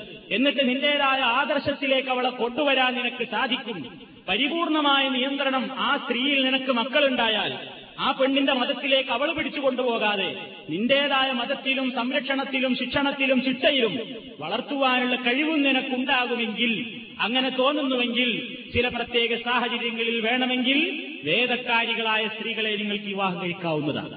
ഒമയ്യക്കുറുബില്ലീമാനി സത്യവിശ്വാസത്തിന് പകരം ആരെങ്കിലും സത്യനിഷേധിയായി തീരുകയാണെങ്കിൽ ഫഖദ് ഹബിത അമലുഹു അവന്റെ അമൽ മുഴുക്കെ പൊളിഞ്ഞുപോയി. വഹുവ ഫിൽ ആഖിറത്തി മിനൽ ഖാസിരീൻ പരലോകത്ത് അവൻ ഏറ്റവും അധികം നഷ്ടപ്പെട്ടവനായിട്ട്. അപ്പൊ ഇതൊരു തുറന്ന സമീപനമാണോ അതോ വല്ല നിബന്ധനയുണ്ടോ? പണ്ഡിതന്മാർക്കിടയിൽ ചർച്ച ഉണ്ട് ബഹുദൈവ വിശ്വാസി എല്ലാ കാലത്തുള്ള ക്രിസ്ത്യാനി പെണ്ണിനെയും ജൂത പെണ്ണിനെയും കല്യാണം കഴിക്കാൻ പറ്റുമോ? പണ്ഡിതന്മാരതിൽ പല അഭിപ്രായങ്ങളും പറഞ്ഞതിന്റെ ശേഷം കുറെ ഉപാധികളൊക്കെ പല പണ്ഡിതന്മാരും പറയുന്നു. ചിലരുടെ അഭിപ്രായ പ്രകാരം ഇന്നത്തെ ജൂത ക്രിസ്തീയ പെണ്ണുങ്ങളെ ഏതായാലും കല്യാണം കഴിച്ചുകൂടാനാണ് അതായത് ഇസ്രായേലിൽ നിന്നുള്ള ഒറ്റ ജൂത പെണ്ണിനെ കല്യാണം കഴിച്ചുകൂടാന്നാണ്. കാരണം അവർ ഇസ്ലാവുമായി ശത്രുതയിലാണ്. ശത്രുതയിലായിരിക്കുന്ന ഒരു വേദക്കാരിയെ കല്യാണം കഴിക്കാൻ പാടില്ല. കാരണം എന്താണ്? ഇസ്രായേലിലെ ഓരോ ഓരോ മെമ്പറും ഇസ്രായേലിയനായ ഓരോ വ്യക്തിയും അവിടുത്തെ പട്ടാളത്തിലെ ഒരു സൈന്യമാണ് സൈന്യത്തിലെ ഒരു മെമ്പറാണ് എന്ന നിലക്കാണ്. ഇസ്ലാമിന്റെ ബദ്ധവൈരികളാണ് ജൂത ക്രിസ്ത്യാനികളെങ്കിൽ അത്തരക്കാരായ വേദക്കാരിലും കല്യാണം കഴിച്ചുകൂടാ. പിന്നെ കല്യാണം കഴിക്കാൻ പറ്റൂ എങ്ങനെ? വേദക്കാരി എന്ന് പേരുണ്ടായാൽ പോരാ. ക്രിസ്ത്യാനി പെണ്ണാണ് അല്ലെങ്കിൽ ജൂത പെണ്ണാണ് വേറൊന്നും അറിഞ്ഞൂടാ. പക്ഷെ ഇസ്ലാം പറയുന്ന രൂപത്തിലുള്ള വേദക്കാരിയാവണം. അവൾക്ക് അള്ളാഹു വിശ്വാസമുണ്ട്. അവർ വിശ്വസിക്കുന്നത് പോലെ പ്രവാചകന്മാരിൽ വിശ്വാസമുണ്ട്. പരലോകത്തിൽ വിശ്വാസമുണ്ടായിരിക്കണം. വേദങ്ങളിൽ വിശ്വാസമുണ്ടായിരിക്കണം. അങ്ങനെയൊക്കെ ആ രൂപത്തിൽ ക്രിസ്തീയ മതം ശരിയായ രൂപത്തിൽ എന്താണ് പഠിപ്പിക്കുന്നതെങ്കിൽ ആ നിലയ്ക്ക് ക്രിസ്ത്യാനിയായി ജീവിക്കണം. അല്ലാതെ ക്രിസ്ത്യൻ പേരുണ്ടായിട്ട് കാര്യമില്ല. അത്തരത്തിലുള്ള ചേട്ടത്തിന് അല്ലെങ്കിൽ അച്ചായത്തിന് കല്യാണം കഴിക്കാൻ പറ്റുന്നല്ല ഈ പറയുന്നത് പറ്റൂല. അവരും ഹിന്ദുക്കളും തമ്മിൽ എന്താ വ്യത്യാസം? അവർക്ക് വേദം എന്ന് പറഞ്ഞൂടാ. ഒന്ന് പറഞ്ഞൂടാ. അവർക്കെന്ത്? പ്രവാചകന്മാരെന്ത്? അല്ലെങ്കിൽ ആരൊക്കെയാണ്? പിന്നെ പരലോക ജീവിതമെന്ത്? അതിനെപ്പറ്റിയൊന്നും ബോധമല്ല. അപ്പൊ ബോധമുള്ള വേദക്കാരികളായ സ്ത്രീകളാണെങ്കിൽ കുറച്ചും കൂടെ നിങ്ങൾക്ക് ബഹുദൈവ വിശ്വാസിനികളെക്കാൾ നിങ്ങളുടെ ജീവിതത്തിൽ എന്തുണ്ട്? ചിലപ്പോ മാറ്റങ്ങൾ വരുത്താൻ നിങ്ങൾക്ക് സാധിച്ചേക്കുമെന്നാണ്. ശത്രുതയിൽ നിലനിൽക്കുന്ന ഒരു സമൂഹത്തിൽ നിന്ന് ഒരിക്കലും പാടില്ല. ഇക്കാലഘട്ടത്തിൽ വേറെയും ചില ദോഷങ്ങളുണ്ട്. അതുകൊണ്ട് പാടില്ല എന്നാണ് വേറെ അഭിപ്രായം. അതെന്താ? അത് മുസ്ലിം സ്ത്രീകൾ കഷ്ടപ്പെടും എന്ന് വരികയാണെങ്കിൽ പാടില്ല. അതാണ് പെക്കാലത്ത് പാടില്ല എന്ന് പറയുന്നതിന് ചില പണ്ഡിതന്മാർ പറയുന്നത്. അതായത് ഇങ്ങനെ ആ മുസ്ലിം സ്ത്രീകളെ ഇങ്ങനെ വേദക്കാരികളായ സ്ത്രീകളെ കല്യാണം കഴിക്കാനൊരുങ്ങിയാൽ മുസ്ലിം പെൺകുട്ടികൾ കഷ്ടപ്പെടും. അതുകൊണ്ട് മുസ്ലിം പെൺകുട്ടികളെ പിന്നെ കല്യാണം കഴിക്കാൻ അത് അവർ ബാധ്യതയായി മാറും പ്രയാസമായി തോന്നും എന്ന് തോന്നുന്ന സാഹചര്യങ്ങളിൽ അത് പാടില്ലാത്തതാണ് എന്നാണ്. ഇപ്പൊ യൂസുഫുൽ കർവാവിയെ പോലെയുള്ള ആധുനിക പണ്ഡിതന്മാരിൽ ചിലരുടെയൊക്കെ അഭിപ്രായം ഇക്കാലഘട്ടത്തിൽ സൂക്ഷ്മതയ്ക്ക് വേണ്ടി ഇക്കാലഘട്ടത്തിലുള്ള ഒരൊറ്റ ജൂത ക്രൈസ്തവ സ്ത്രീയെയും വിവാഹം കഴിക്കാതിരിക്കലാണ് നല്ലത് എന്നാണ്. എന്നാൽ ഇസ്ലാമിൽ ഇങ്ങനെ ഒരു അനുവാദമുണ്ട് അത് പാടില്ല എന്ന് തുറന്നു പറയാനും ധൈര്യമില്ല. പക്ഷെ ഈ ഉപാധികളൊക്കെ ഉണ്ടോ? വളരെയധികം സൂക്ഷ്മത അതിൽ പുലർത്തണമെന്നാണ്. കാരണം അള്ളാഹുത്താല ആയത്തിൽ അവസാനിപ്പിച്ചത് ഇങ്ങനെയാണ്. ഒമയ്യക്കുറുബിൽ ഈമാനി. വിശ്വാസത്തെ ഒരാൾ എന്ത് ചെയ്യുന്നു? വിശ്വാസത്തിൽ അവിശ്വാസത്തിലേക്ക് പോകാൻ ഇത് ഈ വിവാഹബന്ധം കാരണമായി തീരുന്നുവെങ്കിൽ അവനത് പാടില്ല. അവന്റെ അമൽ മുഴുക്കെ പൊളിഞ്ഞു പോകും. ആഹ്റത്തിൽ അവൻ നഷ്ടപ്പെട്ടവനായി തീരും അതുകൊണ്ട് ഇങ്ങനെ ഒരു ഇളവ് ഇസ്ലാം പരിധികൾക്ക് വിധേയമായി പണ്ഡിതന്മാര് വിശദീകരിച്ചിട്ടുള്ള ഒരുപാട് ഉപാധികൾക്ക് വിധേയമായി വേണമെങ്കിൽ ബഹുദൈവ വിശ്വാസിനികളെ പോലെയല്ല അവരും ഇവരും ശിർക്ക് ചെയ്യുന്നവരാണെങ്കിലും ആ നിലയ്ക്ക് മുഷിരിക്കീങ്ങൾ എന്നൊരു പ്രയോഗം ഖുർആാനിൽ അവരെപ്പറ്റി പറയാതെ അഖില കിതാബുകാരി വേദക്കാരി എന്ന നിലയ്ക്ക് പറഞ്ഞതുകൊണ്ട് ഇസ്ലാം ഒരു ചെറിയ ഇളവ് ആ വിഷയത്തിൽ നൽകിയിട്ടുണ്ട് എന്നാണ് ശരീകരിച്ചിട്ടുള്ളത്. ഇൻഷാല്ല ഇതിന്റെ മറ്റ് വിശദമായ വശങ്ങൾ. ഇനി വിവാഹ വിവാഹം ആരുമായൊക്കെ പാടില്ല എന്നതിനെ സംബന്ധിച്ചാണ് നമ്മൾ വിശദീകരിച്ചത്. ഇനി ഇസ്ലാമിലെ വിവാഹത്തിന്റെ ലാളിത്യവും അതോടനുബന്ധമായ നിയമങ്ങളും അതുപോലെ തന്നെ ഈ വക്കാലത്തെ ഏൽപ്പിക്കുക പോലെയുള്ള മറ്റ് ചില മസലകളും അടങ്ങുന്ന കാര്യങ്ങളാണ് ഇനി വിശദീകരിക്കാനുള്ളത്. ഇസ്ലാമിന്റെ കാര്യങ്ങൾ ഇസ്ലാമിക ശരീരത്തിന്റെ കാര്യങ്ങൾ തെറ്റിദ്ധരിക്കപ്പെടുകയും തെറ്റിദ്ധരിപ്പിക്കുകയും ചെയ്യുന്ന ഒരു കാലത്താണ് നമ്മൾ ജീവിക്കുന്നത്. അതുകൊണ്ട് ഇത്തരം വിഷയങ്ങൾ ഒരു പ്രസംഗത്തിൽ നിന്ന് കിട്ടുന്ന അറിവിൽ മാത്രം മതിയാക്കാതെ ഇതൊരു നിർദ്ദേശമായി സ്വീകരിച്ചുകൊണ്ട് വിശദമായി ചർച്ച ചെയ്തിട്ടുള്ള ഇസ്ലാമിക ഗ്രന്ഥങ്ങളിലൂടെ നിങ്ങൾ ഇസ്ലാമിക ശരീരത്തിൽ ഉൾക്കൊള്ളുന്ന ഈ വിവിധ വിഷയങ്ങളെപ്പറ്റി പഠിക്കണം എന്ന് ഓർമ്മപ്പെടുത്തുകയാണ് അള്ളാഹു ഇസ്ലാമിനെ യഥാർത്ഥമായ രൂപത്തിൽ മനസ്സിലാക്കുവാനും അതനുസരിച്ച് ജീവിക്കുവാനും അത് പ്രബോധനം നടത്തുവാനും നമുക്ക് തോഫീക്ക് നൽകുമാറാകട്ടെ.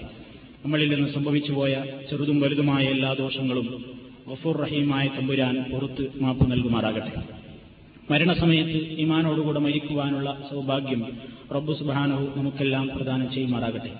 നമ്മളിൽ നിന്ന് മരണപ്പെട്ടു പോയ സഹോദരി സഹോദരന്മാർക്ക് അള്ളാഹു പുറത്തു കൊടുക്കുമാറാകട്ടെ അവരുടെ ഖബർ ജീവിതം അള്ളാഹു ശോഭനമാക്കി കൊടുക്കുമാറാകട്ടെ اللهم ربنا تقبل منا إنك أنت السميع العليم وتب علينا إنك أنت التواب الرحيم ربنا اغفر لنا ولإخواننا الذين سبقونا بالإيمان ولا تجعل في قلوبنا غلا للذين آمنوا ربنا إنك رؤوف رحيم ربنا لا تؤاخذنا إن نسينا أو أخطأنا توفنا مسلمين وألحقنا بالصالحين والحمد لله رب العالمين. السلام عليكم ورحمة الله وبركاته.